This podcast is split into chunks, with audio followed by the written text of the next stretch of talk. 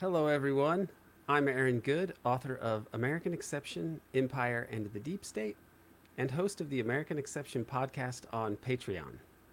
This is the very first episode of Devil's Chess Club, our new show. It features David Talbot, author of several books, including The Devil's Chessboard, Allen Dulles, the CIA, and the Rise of America's Secret Government. That book title is obviously the inspiration for Devil's Chess Club. Joining David and I is a young scholar and journalist, Bryce Green. Bryce writes regularly for fairness and accuracy in reporting. If you want to get first access to Devil's Chess Club episodes, subscribe to the American Exception podcast on Patreon. After that, you can find these episodes on Rokfin and eventually on YouTube under the Devil's Chess Club channel within American Exception on YouTube. Now, on with the show. Welcome to the very first Devil's Chess Club. I'm Aaron Good, along with Bryce Green. Bryce, are you ready for this? Oh yeah, I've been looking forward to it. This is a pretty pretty darn exciting. Very good, very good. Joining us is our colleague and friend, the author of Devil's Chessboard, Allen Dulles, The CIA and the Rise of America's Secret Government. He is also the inspiration for Devil's Chess Club. I'm talking about David Talbot. David Talbot, it's great to have you with us. It's great to be here, Aaron and Bryce. So, you are a person whose career trajectory is really fascinating to me. And for people that aren't familiar with your work, uh, you had previously been writing for a, a, journalist for a long time, working for Mother Jones, and you founded Salon and had great success at Salon in the early sort of days of internet news. But then you wrote this book, Brothers, uh, about the Kennedy years, and we have um, I've got the cover right here, mm. and this is the hidden history of the Kennedy years. Uh, what led you to write this incendiary book? Because it's a it's a fascinating read, and it tells a story that for some reason didn't get told for 40 years, which is the story of what Robert Kennedy did after uh, his brother's assassination in Dallas. So, how did you end up going from liberal? Left liberal, solidly li- left liberal person to writing a, a really radical book like this? Good question. uh, I think my evolution, you know, began early on when, when I was a kid. And that year, 1968, was a very important year for me. I was 16 that year. I was in a military school, Harvard Boys School, as it's called at the time, Harvard Westlake now. And um, I was a volunteer on Bobby Kennedy's campaign for president in 68 as a kid. Uh, the first Bobby Kennedy when he ran here in California and during the primary. And that was a very volatile, very emotional year for me, obviously, and for many, many Americans. Uh, Martin Luther King had been killed in April. We thought of Bobby Kennedy as the last hope for our country. And when he was himself assassinated that night, we were up celebrating his victory. I'll always remember it. My uh, my fellow activists, young teenage activists, and I, we were smoking weed up on Mulholland Drive and celebrating his victory in the California primary. And then he was killed, of course, um, later that night. He was shot. And so I felt the uh, ceiling or the floor rather was uh, collapsing underneath me and the country we've been uh, raised to revere they had some hope because of people like leaders like king and like the kennedys and malcolm x uh, they were all dead so i think uh, that and the fact i was in a military school at the time uh, really radicalized me made me very skeptical of where the country was headed, where authority uh, was in this country. And so that began my evolution at the time. I think I've gone between liberalism and radicalism my whole life. Uh, you're right, I started Salon because I thought that the web at that point in the mid 90s really presented the only opportunity for free journalism. And so I was one of the first to recognize that it would be a publishing medium. And thank God that John Warnock, who recently died, the founder, a co-founder of Adobe, the big uh, software company, also saw it the same way. Saw that we could, uh, you know, uh, showcase his tools, his publishing tools, as well as he was a believer in free journalism, in independent journalism, and he stood by us through thick and thin. So I was able to do that for a number of years at Salon. And then I felt really a need to go back to writing. I'd run Salon for 10 years. I was exhausted, burned out. As you know, web journalism is very demanding. I was not a kid anymore. By then, I was in my 50s. Uh, so I decided to go back to journalism. The mystery that had always haunted me ever since that night when I was a kid in 68 was who killed President Kennedy and who killed Bobby Kennedy and who killed Martin Luther King. Those questions hovered over me and still haunted me.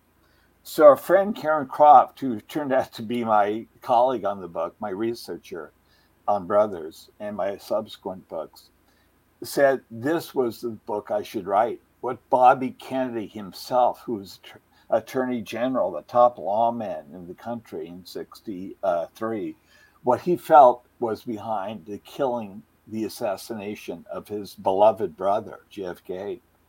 And those people, most of them, were still alive, the Kennedy people.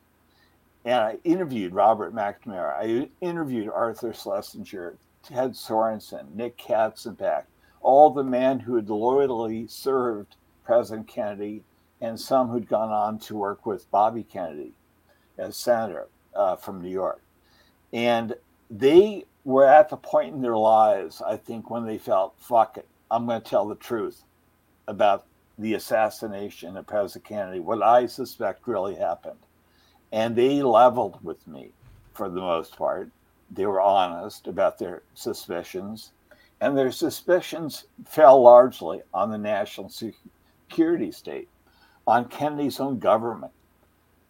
And they felt that his government had come apart during his presidency come apart over his intention to end the Cold War with the Soviet Union, with Fidel Castro in Cuba. That was, I think, uh, you know, provoked a strong reaction from his own government, from the Cold Warriors who felt that JFK was putting the country at risk by uh, pursuing peace deal, back channel peace negotiations with Moscow and Havana. They knew about it and they reacted very violently against him, I feel, in November uh, 63. But mostly important, it was what Bobby Kennedy, who knew the dark side of American power better than anybody, as Arthur Schlesinger said, uh, the historian, the aide to uh, President Kennedy, uh, it was what Bobby Kennedy himself suspected. In some ways, as I write in Brothers, Bobby Kennedy was the first conspiracy theorist. He believed that the uh, assassination of his brother was connected to his peace policies, what he was trying to do with Cuba, with the Soviet Union. He felt that the CIA, in particular, Allen Dulles, who was the former director of the CIA, moved against his brother. And he was right. Right. I recently re-listened to uh, Brothers. I've read the book a couple times, and I have the audiobook version, and uh, it's a great sweeping. You, you trace the history of the Kennedy years, and you had all of these conversations with so many people, and uh, that that were around. I mean, the people that were still alive, and the Bobby's silence. I think is uh, the fact that he would not comment on this publicly um, it, it it points to some realities of our political system that are hard to for us to wrap our minds around uh, because you know he why do you think that he ch- chose to be so quiet about this? Because other people like people around Jim Garrison were saying you need to speak about this uh, because that'll that'll be, that's your only way to deter them. And I'm when I read when every time that I've read your reread your book that part just really sticks with me the whole like oh why didn't you say say that you were doing that because I mean, Garrison called it. He told Larry King that even as he was like stepping out of the car, Larry King drops him off at the airport, and he just his last words to Larry King were, um, "They're gonna kill Bobby," and then he just walks off. But what do you yep. think uh, was was Bobby's thinking on on this? It's a very good question. It goes to the heart of my book, brothers.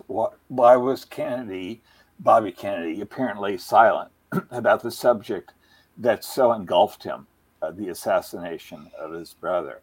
At first, as I write in Brothers, Bobby Kennedy was devastated emotionally uh, by the assassination. He was, uh, as Jack Newfield, the, the journalist who was close to Bobby, told me, with that computer like brain of Bobby's, he put together the crime within the first 48 hours.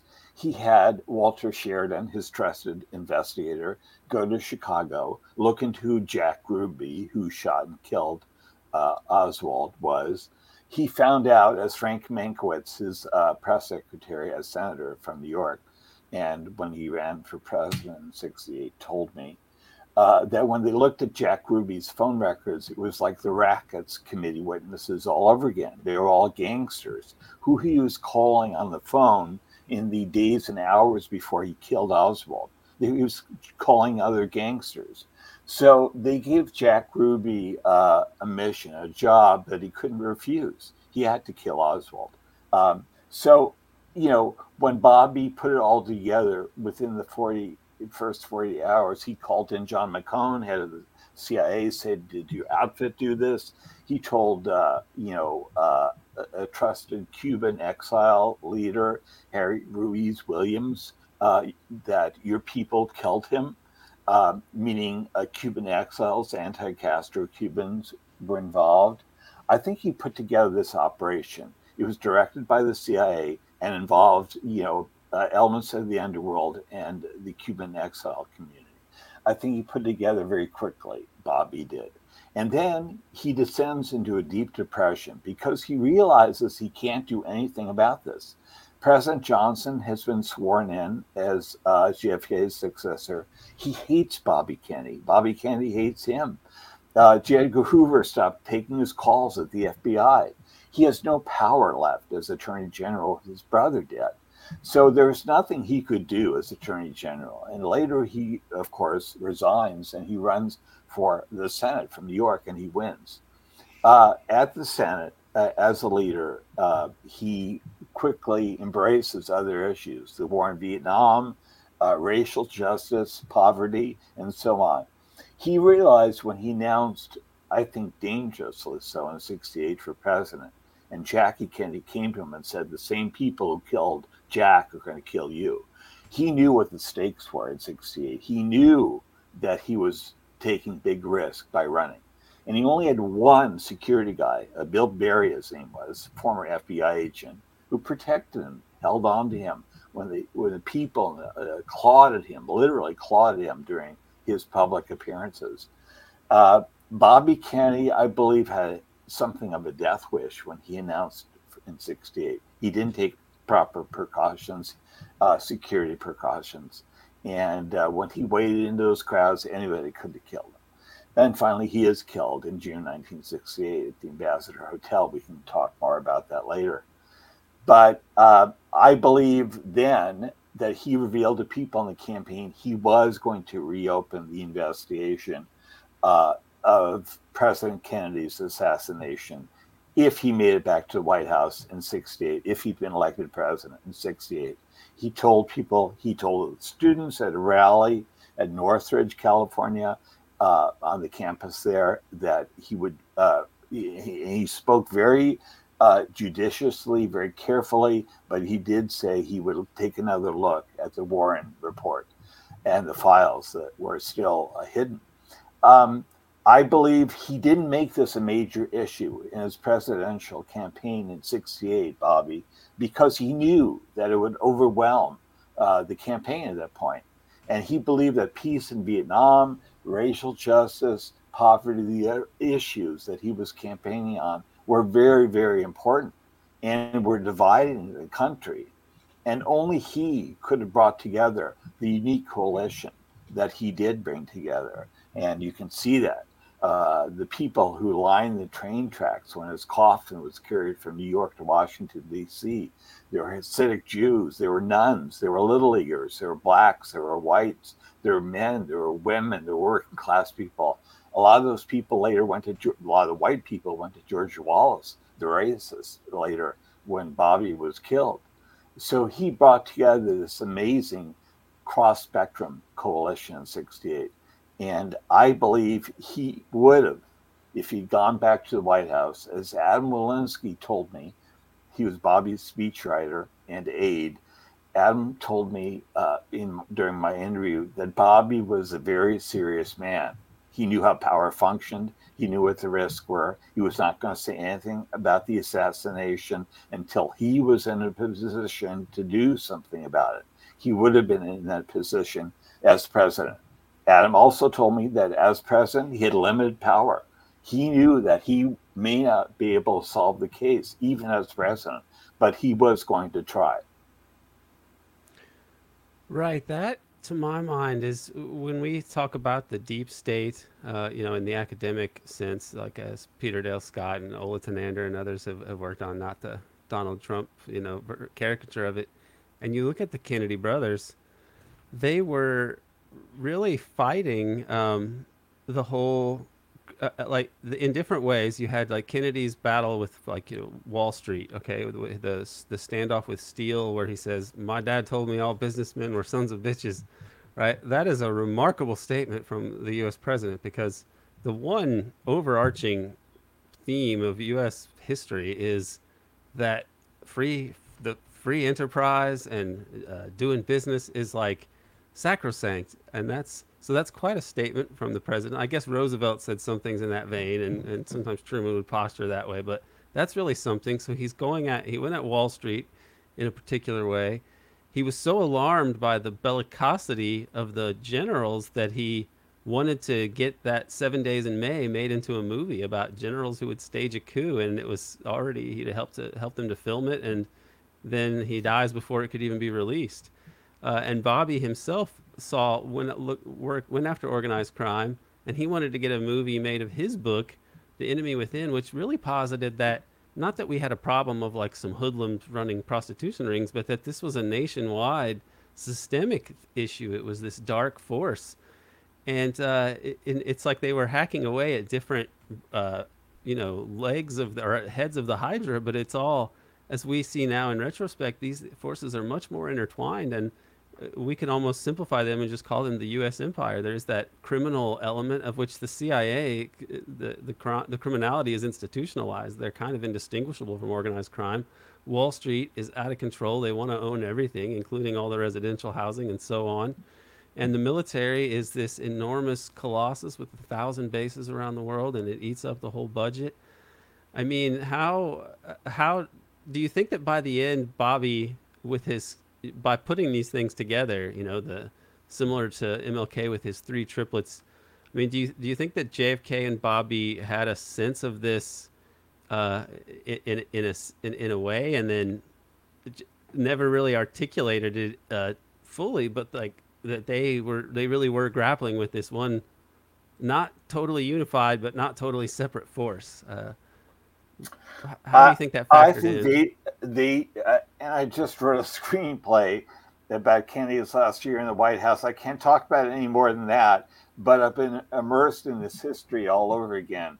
I think that JFK and Bobby by 1963 did realize what they were up against.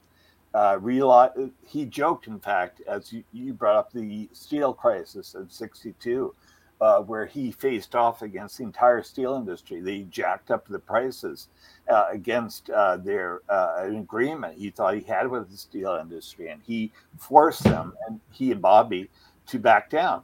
So uh, the steel industry was furious at Kennedy, and uh, he joked in a speech that they would try to assassinate him in '62. So you know he was aware and, and, you're right. He let the movie Seven Days in May about a military coup be filmed at, in part at the White House um, when he was gone. So he wanted John Frankenheimer, the director, and Kirk Douglas, the co-star of that film, to make that movie as a warning uh, Arthur Schlesinger told me, to the American people about the perils he was facing from the right wing, from the military industrial complex. I think by 63, both Kennedy brothers understood the forces they aroused, how powerful they were, and that they were out to get him, uh, President Kennedy. And, uh, but I think because of the wealth and entitlement, like Franklin Roosevelt, uh, they felt they could withstand it. Uh, they were too self assured, I think. Um, and they had always won. They've been taught to be winners by their father, Joe Kennedy, and they always had won politically. I think they felt they could withstand the heat and overcome these powerful forces that were against them. Uh, they didn't. And uh, they were overcome tragically for the country. And the assassinations of both Kennedy brothers and of Martin Luther King in particular, I think, ended the, the dream, uh, the dream the country had in the 60s of a peaceful and uh, a just nation. Yeah, I mean, one of the themes that comes through in this entire story when you talk about the Kennedy brothers facing off against, well, you know, not only U.S. steel companies but the national security state and their hawkish mentality, is uh, the nature of uh, like what Peter Dale Scott calls overworld power. You know, this extreme wealth that allows individuals to exercise top-down control in what's you know ostensibly a democracy, and the combination of you know the national security state, uh, massive Wall Street wealth, and industrial wealth. I mean, these are the forces that you know, you know coalesce to actually uh, you know affect a change of government.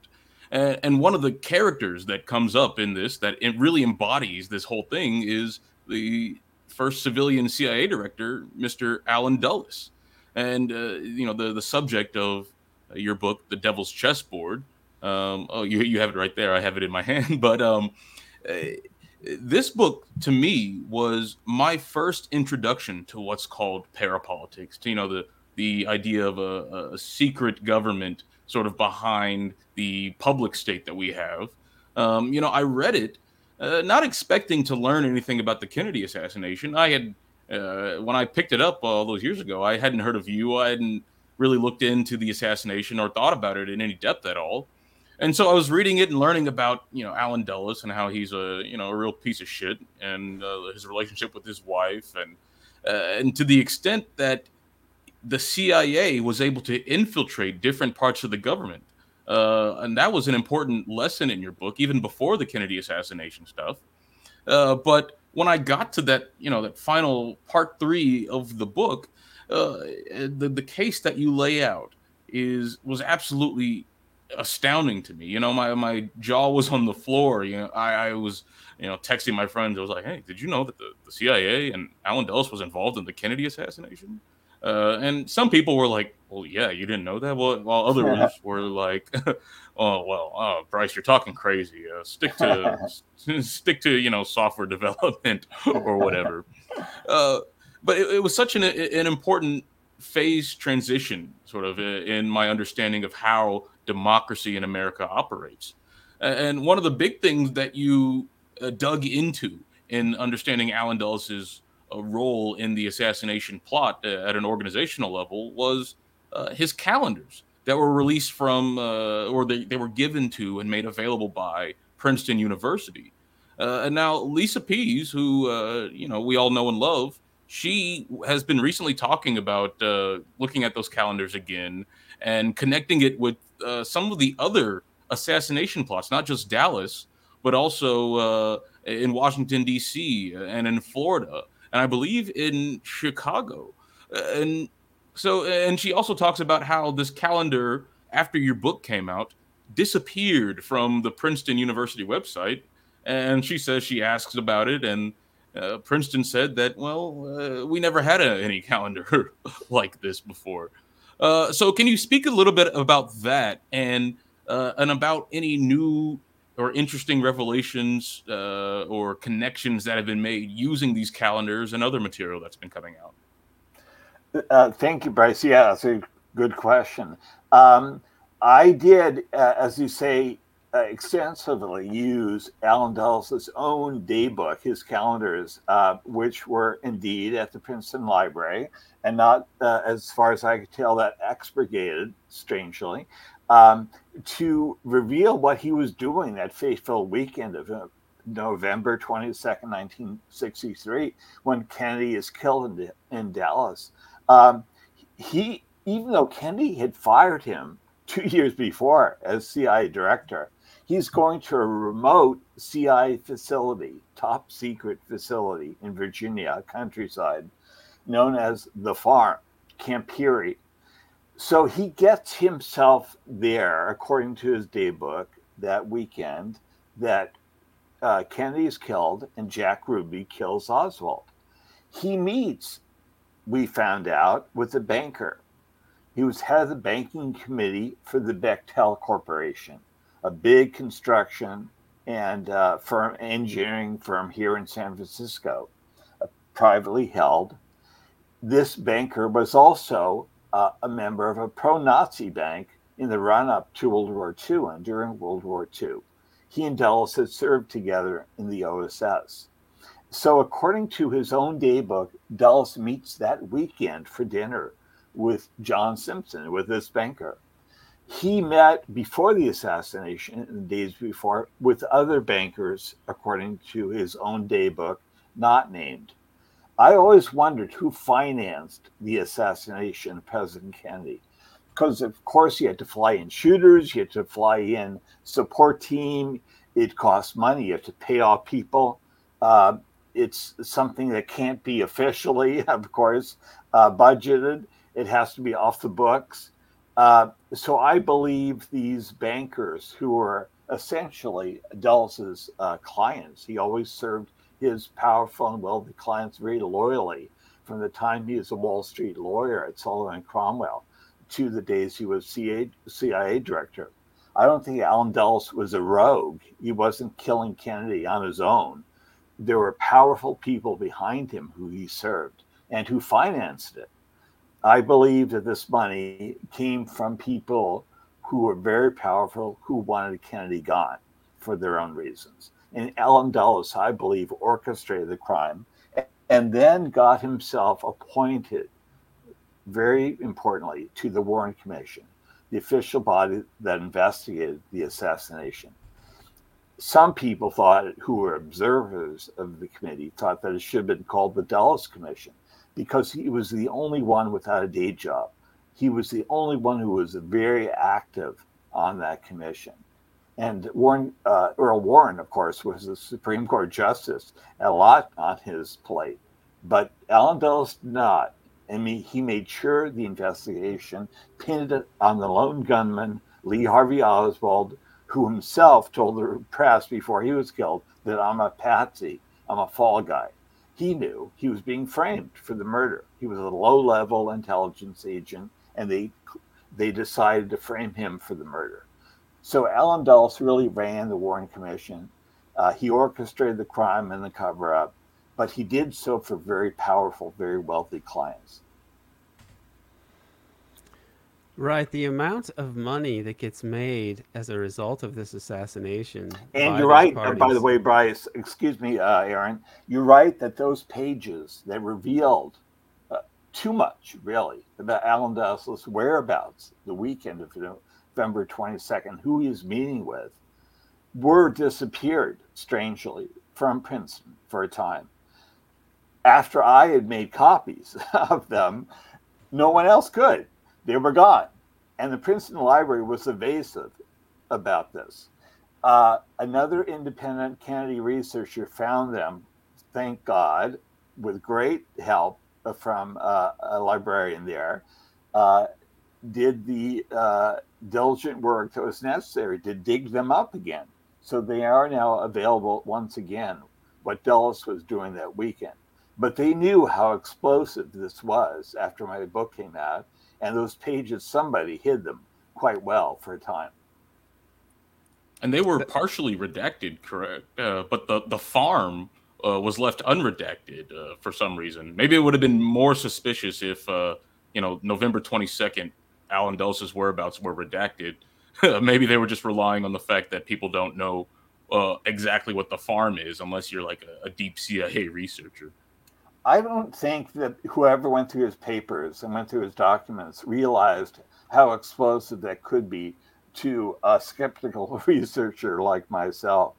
Um, that's the way the CIA operates. When they can't change reality, they change the record. So Allen Dulles himself, as they write in the Devil's Chessboard, flew down to Missouri, where President Truman uh, was retired. He'd written a very explosive op-ed in the Washington Post after Kennedy was killed, saying the CIA is out of control. They're killing people, they're overthrowing governments, they're doing things that I never intended when I created the CIA as president in 1947. That was a very volatile, very volatile, uh, explosive, as I say, op ed. So Dulles flies down to meet with the old man, Truman, says, Hey, you didn't mean to say this, did you? Uh, you should retract it and, and take it back because it's very, very controversial what you wrote. Truman stood his ground and said, "No, I meant every word. You're not going to. Uh, I'm not going to retract it." Uh, so Dulles flew back to Washington. He did the second best thing. He wrote for the CIA a document saying that Truman had taken back what he said. An aide who was uh, not responsible wrote it for Truman. He didn't know what it was really in the op-ed. He's quite old he's kind of out of it. Uh, so, in other words, uh, Allen Dulles altered the record about Truman, about this op ed, because he couldn't alter the reality. That's what the CIA does. Yeah, when I think about the shift of getting rid of Kennedy and what it set off for this class of uh, the, the overworld of private wealth, I mean, among other things, you have Indonesia 65, and that whole debacle there where the West Papua had resource wealth beyond imagining. Really, they had uh, this in, the biggest oil d- deposit in the region, but also world history's biggest gold mine that Kennedy wasn't even aware of, and Sukarno of Indonesia wasn't even aware of, but Allen Dulles was. Uh, you have the fat, vast fortunes made by military contractors in the Vietnam War, and I mean, the, as a consequence, it blows up the Bretton Woods system, and you get this system that replaces it that gives you know Wall Street e- even more power. I mean, kind of exponentially. So, I mean, this is this turning yeah, point is one of the most uh, consequential things. The Cold War was a racket and made millions and billions for a certain number of people, for the military-industrial complex, for Wall Street. So when Kennedy threatened this Cold War racket, and that's what it was, people making a lot of money, getting a lot of power from it demonizing the Soviet Union, threatening nuclear war with them. They thought they could actually win a nuclear war. 20 million, 30 million American casualties was winnable to them. They were out of their fucking mind. JFK knew it. He confronted people like Curtis LeMay, the head of the Air Force. Curtis LeMay wanted a nuclear war when we had superiority over the Soviet Union uh, in the early 60s. He, he pressured President Kennedy uh, towards a nuclear war. President Kennedy said this guy was out of his mind. He didn't want to be in the same room with him. Uh, so the Cold War made many people uh, a fortune. And Kennedy was threatening that when he tried to end the Cold War with the Soviet Union, with Fidel Castro in, in, in Havana. Uh, he did this by opening back channels.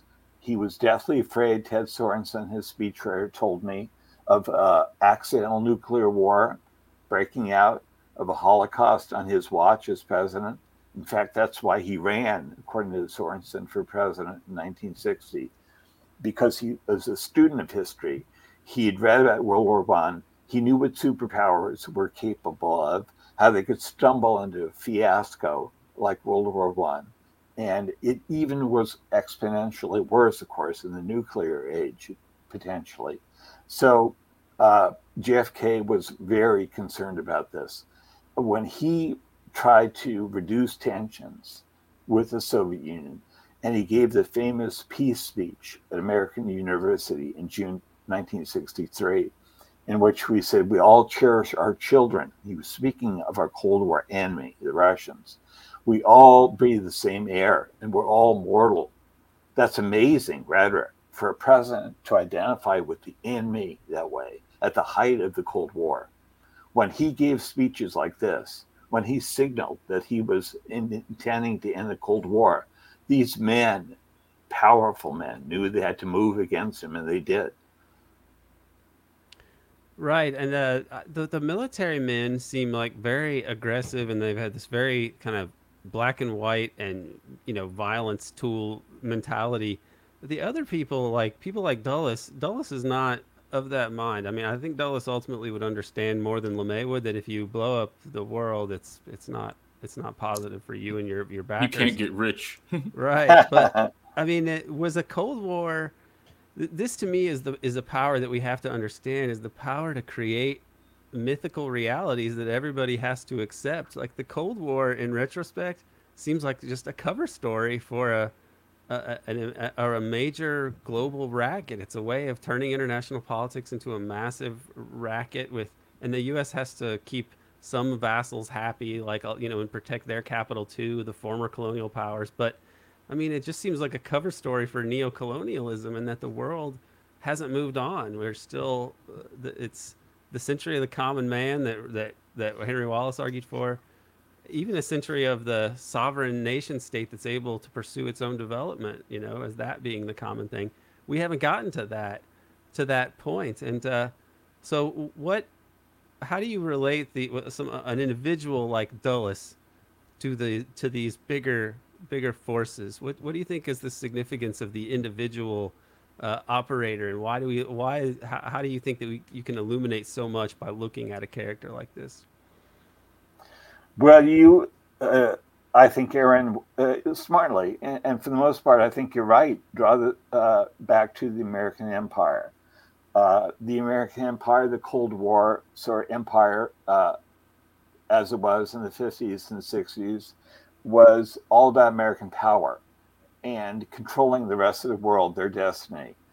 And Kennedy, by giving speeches, as I said, like the peace speech, he also gave a very important speech out west when he came out here, uh, saying that we can't control the rest of the world anymore. We're a multipolar world. We uh, have more than just the superpowers uh, threatening the world with our weapons and our power and we have to learn we have to learn to lead with our values instead with democracy and peace that again was very threatening rhetoric to them because as you and i both know fortunes were made off this and even today we're in a permanent state of war as C. Wright Mills said at the height of the cold war famous sociologist as i write in the book uh, in the 1950s 60s early 60s he was uh, writing. And, you know, it's permanent war. We've had endless war my whole life, ever since Kennedy was killed, uh, someplace or another. Now it's China has been demonized, Russia's demonized. We're pouring billions of dollars into the war in Ukraine, this god awful war that's only killing people on both sides, bogging down, and just uh, killing civilians, killing uh, children, uh, women, old men. Terrible, awful war, just grinding on and on.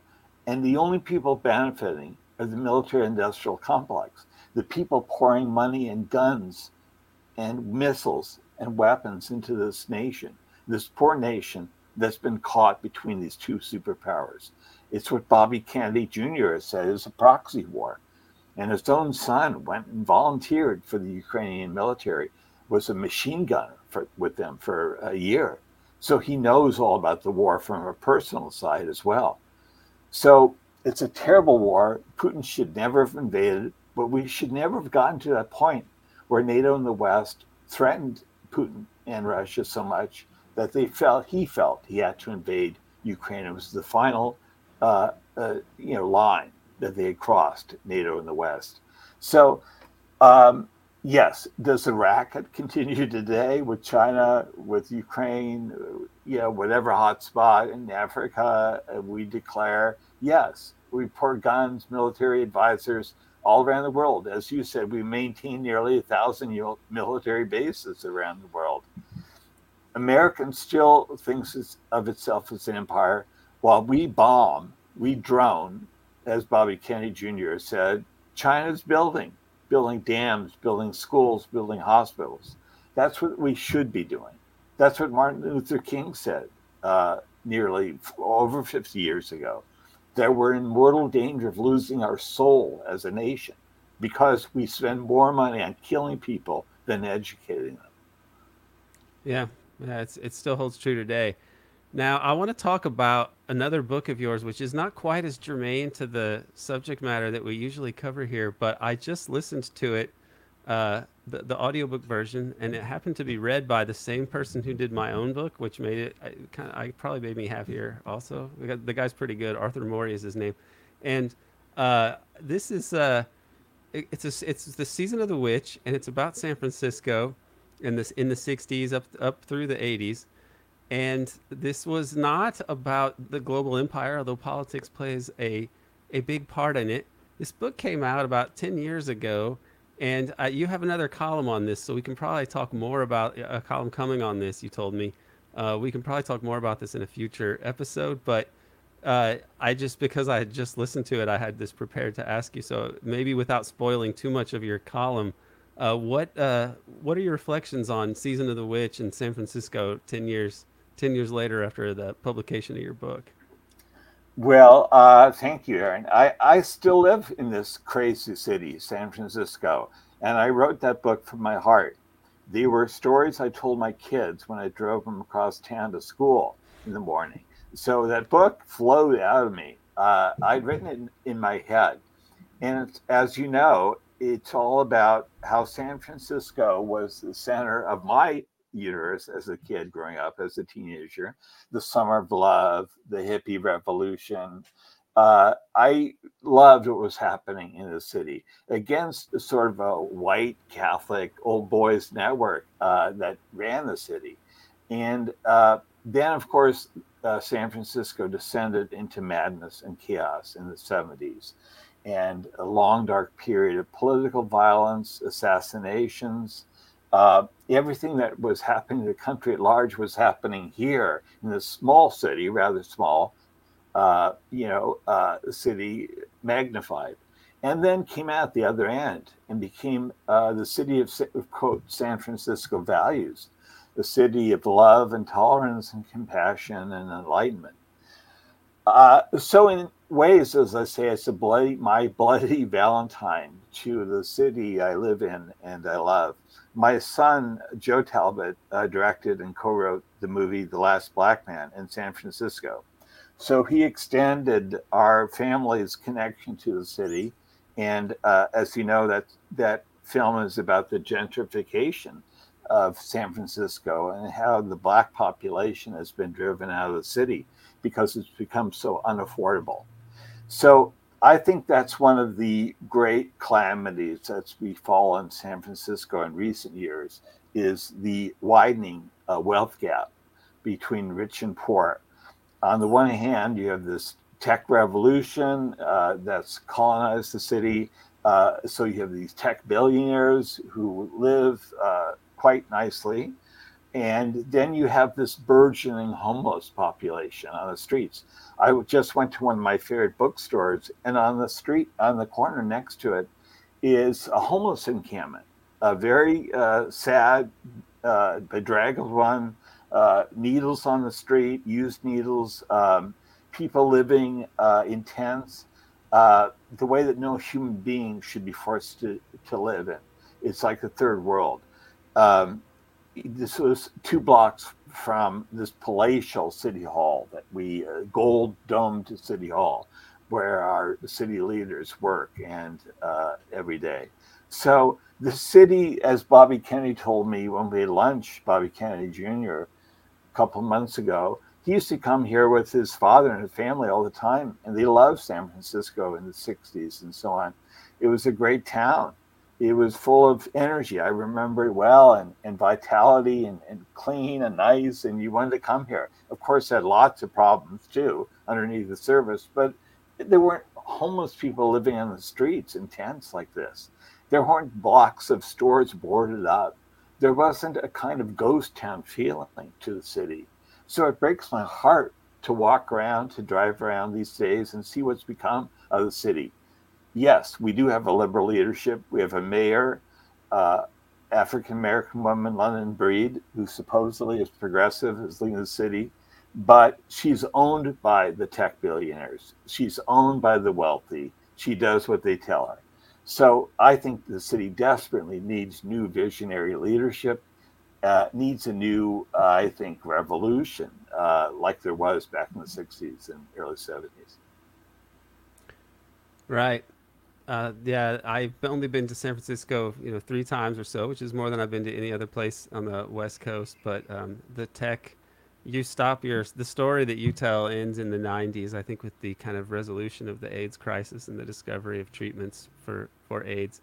With the book, I uh, it's the first non really not deep political book that I've read or listened to in a while with one exception I read a book on Rickey Henderson which is also Bay Area related too and I really enjoyed the, the great the Oakland A's baseball player yes yes he was my favorite player growing up and then uh, but then to, to uh, read about him now that I'm older it's you have a whole different perspective on these things but I was here when he broke the uh, the stolen base record were you, you were at the park I was in the ballpark that day. Oh, and wow. he said that about Lou Brock, and he said Lou Brock yeah. is right there, and Rickey said I'm the greatest of all time. but I, I still have player, great athlete. He was. I have sympathy for him because he was. he really he was. In retrospect, he comes across as an egomaniac, not for no reason, but when you look at what he actually ended up doing, he not he, he Brock had 900 something. Rickey retires with like I think 1600 or 1400. I mean that is that's a that's a guy who is whatever he's wired differently, and I don't think we can judge him because he's extraordinary. But I don't want to I don't want to derail this by soliloquizing about uh, Rickey Henderson. My point about your book was, and the audiobook version of it, I uh, I I hadn't listened to an audiobook that I was sad about ending uh, the way that I was about with your book, and the end when I was finished with it, I was like, ah, I'm bummed that it's over because the whole the way you you take people through the, the all these crazy episodes like the Symbionese Liberation Army, um, and the the Jonestown business and and a lot of this is and Harvey Milk. Um, stories that I knew about but didn't know about as much in depth. And then you um, you bring it to the 49ers, which is good because I, I had an affection for Montana and those and Ronnie Lott, Roger Craig, and all those guys. Uh, and so you you tie all these things together and uh, how what what what do you think is the importance of just stories about you know human beings and so on because i i really you know it's grim when you look at all this heavy stuff all the time and it's not like this is light reading exactly but you're really a master of the the narrative and the human element in these what do you think makes that why do you think that this is important for people even people who want to understand politics and want to communicate about politics how, how do you think of these things? Well, that's a really good question. I mean, I think about this as a writer and as a father and as an actress all the time. What are we leaving behind? You know, I'm 71 years old. I'm I'm no kid, uh, so uh, I think about this a lot. And giving people a sense of hope, I think, is very very important. So, yes, the Devil's Chessboard in laying out how power works in America was a very dark book, very angry book. I wrote with a lot of anger. Uh, I wrote Season of Witch in a very different frame of mind with great hope and love. And it's a story, as you say, of how we liberated one city. People did. And people power, people in the streets suffering, fighting, uh, you know, brought about a new city for a time. It's unfortunately now, as I said earlier, fallen back in many ways. It's not what it once was, but we could still liberate it again. And uh, so I told my kids these stories, and they don't like to hear all the dark stories about my past, about the assassinations and all that. It bums them out, frankly. And I think if you dwell on just the darkness, it, it really does, uh, and it, it uh, immobilizes you. So I think to really get people uh, active, to really get them fighting, you have to give them a sense of hope of what change could be. That's why I believe in presidential campaigns like Bobby Kennedy Jr.'s. Uh, even if they end tragically, I still believe that people like Martin Luther King and the Kennedy brothers were meant to take us to a higher place. And we have to remember that again. We are capable of doing that again as a people. And it only happens at certain times and only is sustained longer than Occupy or Black Lives Matter for certain times, for certain reasons. But partly, Aaron and I, you agree with me on this. Leadership is very important. You know, my last book was uh, By the Light of Burning Dreams, it was a book about the political movements that challenged power in the 60s and how they won to a certain extent. Not totally, of course, but to a certain extent. So I was able to hang out with Black Panther leaders like Bobby Seale, did a long interview with Bobby, with leaders of the American Indian movement, and who told me all about Wounded Knee, the great action where they withstood the fusillade of Nixon's military and police uh, for days and days uh, and lived to fight another day. Uh, was a precursor of Standing Rock and other Indian actions. And uh, I wrote that book with my sister Margaret, who's a great writer. She's the, the New Yorker magazine, Margaret Talbot.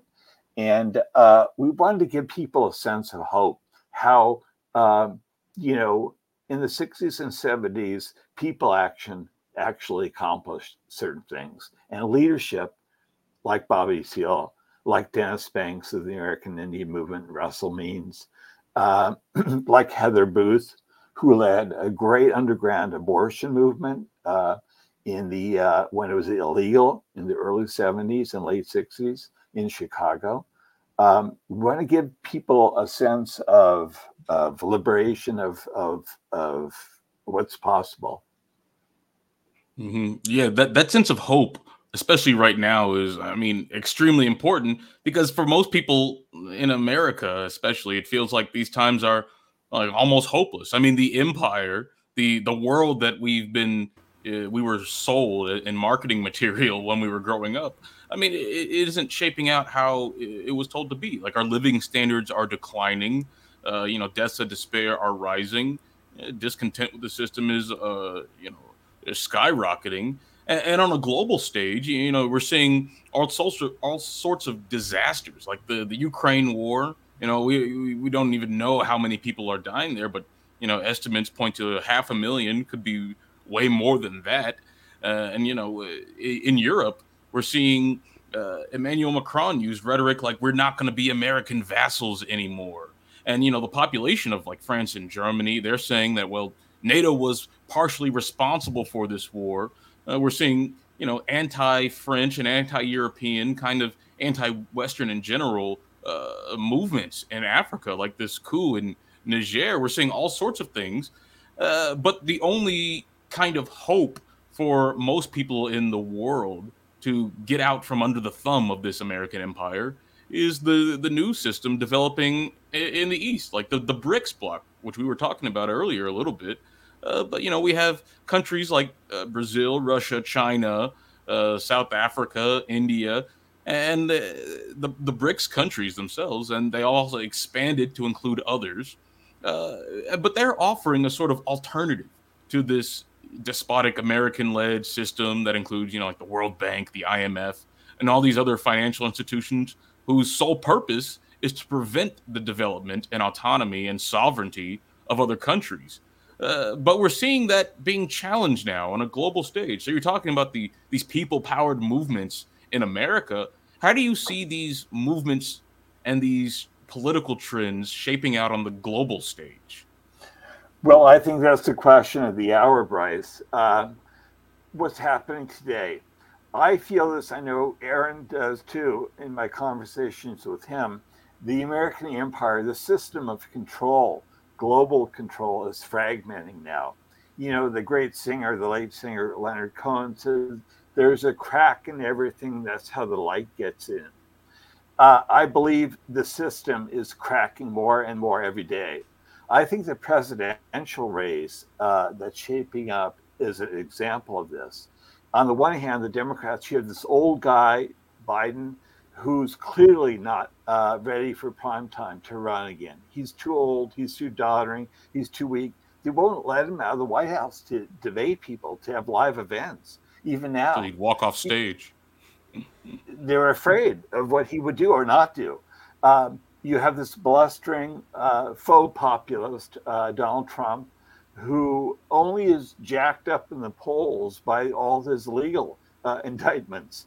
Um, and he'll probably win if it's against Biden uh, in in next year, which would be, I think, a disaster for the country.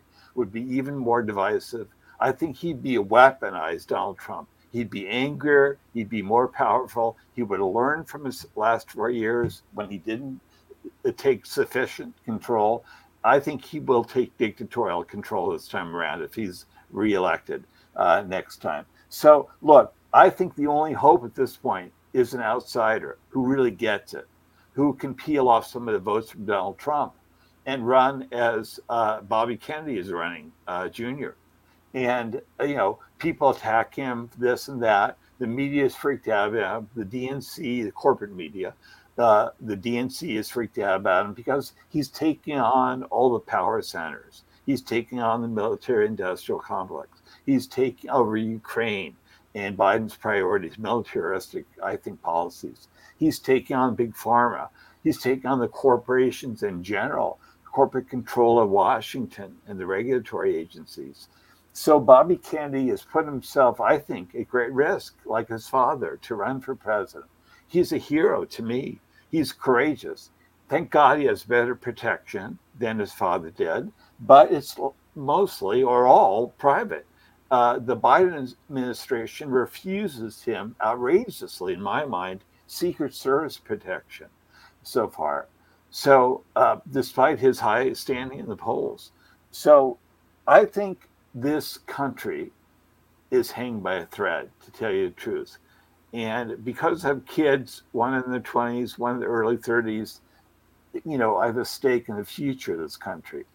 And uh, I worry about the future if we can't resolve these problems peacefully uh, and do it through great leadership, because frankly, it does come down to really visionary, great leadership, brave leadership, then we're mm-hmm. fucked. uh, because we have so many things going against us racial divisions, uh, this commitment to spending on wars, money on wars that are that are just like you said, Ukraine is turned into a, I think, uh, a fiasco. And so, if humanity again and again chooses greed and violence over love, over diversity, over uh, peaceful coalition uh, coexistence, then we're we're fucked. We've got to decide at some point that climate change is real, that war is a thing of the past, that we all have to live on this small planet together. And if we don't do that, we're we're in grave danger. Here, here, and um, I think with that, we can call it a wrap for our first discussion with David Talbot here on Devil's Chess Club. Bryce and David, it was a real pleasure, gentlemen. Thank you. Thank you, Bryce. It's my Thank pleasure you, as well. And it was great to meet you, David. Uh, yeah trying not to fanboy out too much. I accept as a, as a child of Hollywood. I accept your adoration. Excellent. We're back here for a post uh, post postscript here of sorts because uh, we we wanted to really introduce the Devil's Chess Club and its and its uh, inspiration and, and founder basically uh, David Talbot uh, but we didn't really introduce ourselves, and not everybody is going to be familiar with our work. So I'd like to start with you, Bryce Green. Can you tell uh, the audience, uh, give us a, a, brief rundown on your on your background and and how you came to have an interest in uh, all these materi- these heavy materials dealing with the U.S. empire and the, the hidden covert state and, and all and all of that.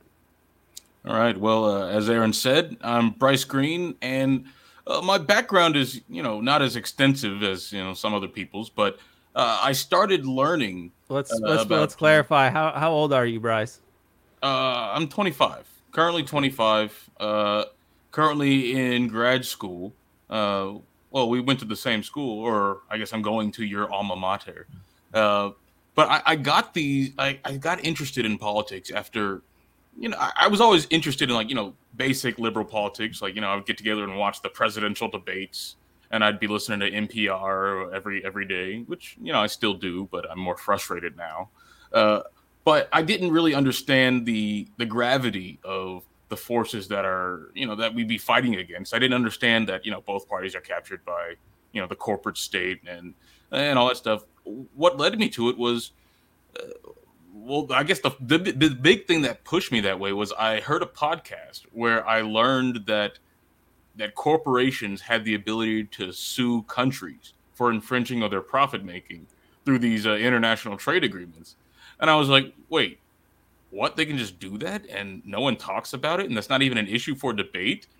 And then uh, from there, I started like reading more, learning more, picked up Noam Chomsky learned about uh, you know America's quest for global dominance, learned about the way the media is able to manipulate uh, reality and falsify history and manufacture consent for a population to support some of the worst policies of empire. And, watching that process uh, in, in real time by reading the news and understanding the context that's missing uh, is really a, uh, I think, an educational process. And it blew my mind wide open and so I started learning about uh, you know more about America's history, reading about the CIA, um, and, and I started uh, at the end of my undergraduate career. Uh, I started writing for Fairness and Accuracy in Reporting, which is a media watchdog magazine that uh, really uh, kind of serves as a bunch of case studies in manufacturing consent. Right, you learn about how. Uh, the first piece I wrote was about how you know the New York Times downplayed the role of U.S. sanctions in uh, Venezuela's healthcare crisis. And it's just little things like that that go on to paint a larger picture of uh, you know a benign U.S. empire, and uh, it, it, really uh, you're watching history being falsified in action. Uh, I think you mean a you mean that it falsifies the picture of the benign U.S. empire. Uh, well, I, I, mean, yeah, that the, the the distortions they paint that picture of a benign U.S. empire, and right, yeah, got you. Yeah, and uh, and I, as I said in our interview, I was learning about the history, learning about uh, the CIA, learning about intelligence, and then I picked up David Talbot's book, and then you learn about the Kennedy assassination. You know, it was the first time I had heard the term uh, like deep state mentioned in a serious way. It was the first time I heard the name Peter Dale Scott. Uh, it was the first time I knew that there were credible uh, alternative stories of the Kennedy assassination. Or you hear this stuff in the ether, but you know, respectable people are able to ignore that without investigating it, and so that's what I was. Uh, but learning about the Kennedy assassination, learning not only that they did it uh, and that they covered it up, but that it is impossible to seriously talk about that in uh, the current context today. Uh, that's a, a, very radicalizing thing to figure out. And so from there, I started reading more, learned more about, uh, you know, uh, uh, different deep events, you know, Watergate, 9 11, Iran Contra, uh, especially. I mean, you, you don't learn about Iran Contra in school. You don't learn about the drug trafficking terrorist wars that we that we waged in Central America. And so learning about this stuff uh, has given me a new perspective on how democracy works, about how America works, and the role that individuals play in uh, or could play in maybe fixing things. So uh, that's how I got here, and that's how I uh, that's how I met Aaron. yeah, well, it's great to it's great to have you here, and I I really like the idea of you in Bloomington of all places because I love I love Bloomington. It's one of my favorite places uh, in the country, and uh, one day I'll get I'll get back there. I did get my political science degree in Bloomington and then I went to Taiwan for a year to teach English and came back. And then right then 9 11 happened. Uh, and I went, I was, went down to Bloomington and stayed at my buddy's place for a while. And I met my, my wife down there. She would become my wife later. And I got to sort of stay in Bloomington for a few years and not do much that was really productive. I didn't want to find a political job and I didn't want to move away from my girlfriend at the time so I really got to spend a good bit of time in Bloomington. Like I almost got a second, like an encore for my college years. It was actually really. I'm glad that I did in retrospect because I could have gone into some sort of job or career, but like they, my gut was just like the corporate world sucks, and uh, so I, I, I didn't do that, and I went into did other jobs, education. We moved out to the East Coast when she finished, and uh, I worked in politics. I worked on the campaign in 2004, low level position. 08, I was an Obama organizer. I went to the inaugural ball, and I was all about Obama, and I'm baffled about that now, but I'm kind of thankful in a way because it, it really forced me to do things that are useful in terms of like organizational skills and people skills. It was beneficial to me, but I was really I felt betrayed by Obama when he ended up being basically another uh, eight years of George Bush.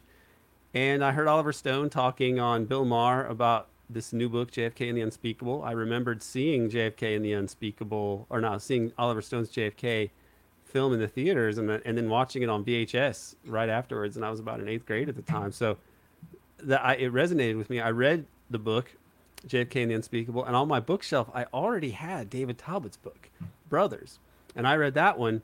And between those, the two of them, I thought, my gosh, this is, we're out here doing all this work to get someone elected. Like that's going to matter. But like when it comes down to it, if, if Obama is the president and is able to become the president and remain the president, it's because some other powerful force has decided not to veto his his life, like they vetoed Jack Kennedy's life. And this is profound when you think about the implications for it. It suggests that the democracy is not really in the driver's seat; that there's some other force. And so, my I, I encounter people like uh, Lance DeHaven Smith, radical scholars trying to look at things like the Kennedy assassination and Iran Contra, Watergate, 9/11 uh, and the the clandestine state. And uh, I started working with him, and I went to graduate school at Temple, and I got a PhD. Wrote a book on the lawlessness of the American deep state, the American empire. Uh, American Exception, Empire in the Deep State. It's a book published by Skyhorse. I was teaching high school. I think I may have become too radical for this high school. Uh, and uh, you know was basically told I was overqualified, and it was quite a it was quite a thing. But I'm glad in a way that I left uh, for many reasons because uh, I can pursue this this work, and I set up the podcast. I got to interview a lot of great people. Got to work with Peter Dale Scott. Wrote some articles with him. Even was a he's a hero of mine. Really brilliant brilliant guy. Most did the most serious work on these issues academically uh, throughout the 70s and 80s uh, and 90s. So really a legend.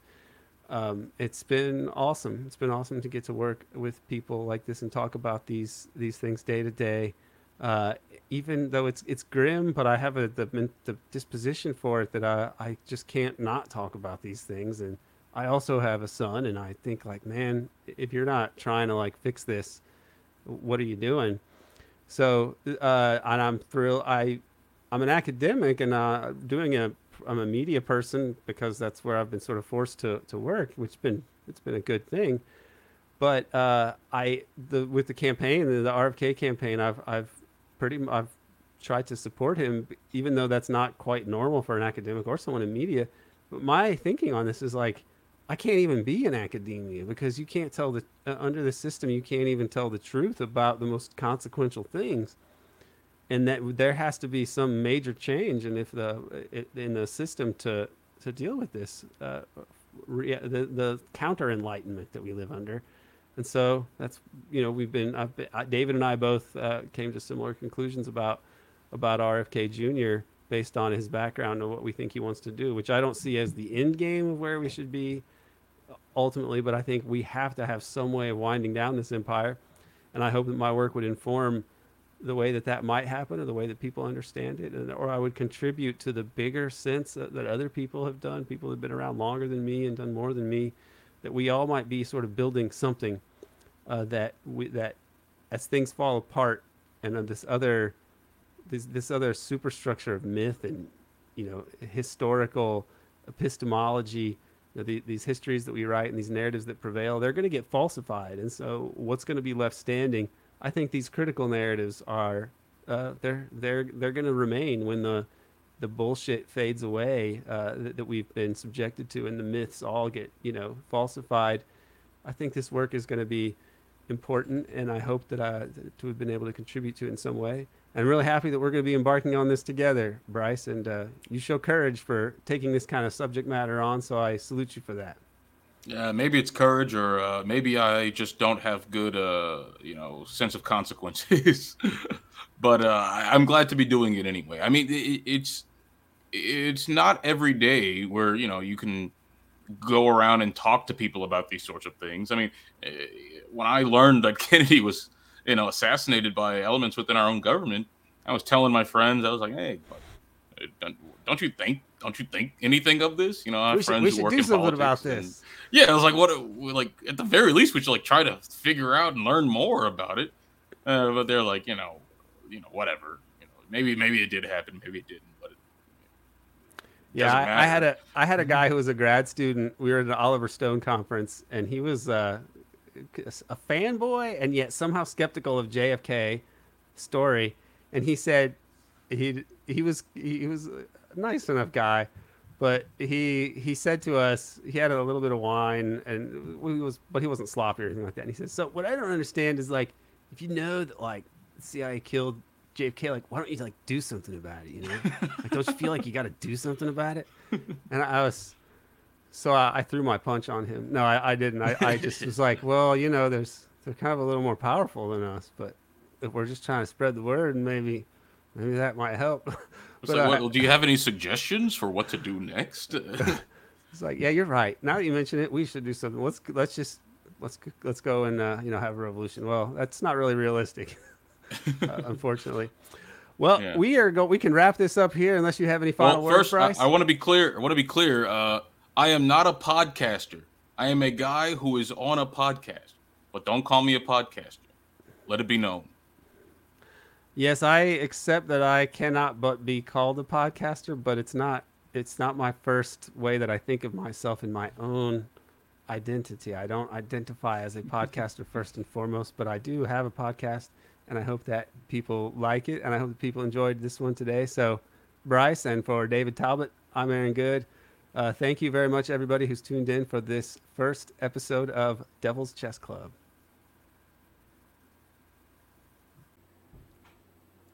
Special thanks to Dana Chavarria for producing this episode. This is the first time I have run the StreamYard app myself, so apologies for anything wacky going on during the video. Uh, we're all on a, a journey here. If you enjoy the episode of Devil's Chess Club, please subscribe to the American Exception podcast on Patreon. You'll get not only Devil's Chess Club, but the American Exception podcast as well, with around 150 episodes so far dealing with the deep, dark politics of the U.S. empire. We have an oral history series with the great Peter Dale Scott, a series on the JFK assassination, and interviews with people like Oliver Stone, Dan Ellsberg, Pepe Escobar, Lawrence Wilkerson, James Galbraith, Jim DiEugenio, Dick Russell, Robert Kennedy Jr., and many more. One last thing here that kind of blows my mind. I can't believe that David saw Rickey Henderson break the all time stolen bases record in Oakland. Uh, that just blows my mind for some reason. Uh, I had to quickly put it out of my thoughts, or we never would have gotten to these other fun subjects like the Kennedy assassinations or the gradual disintegration of U.S. hegemony and all that. Friends, remember that while it may seem grim, every empire eventually loses on the devil's chessboard.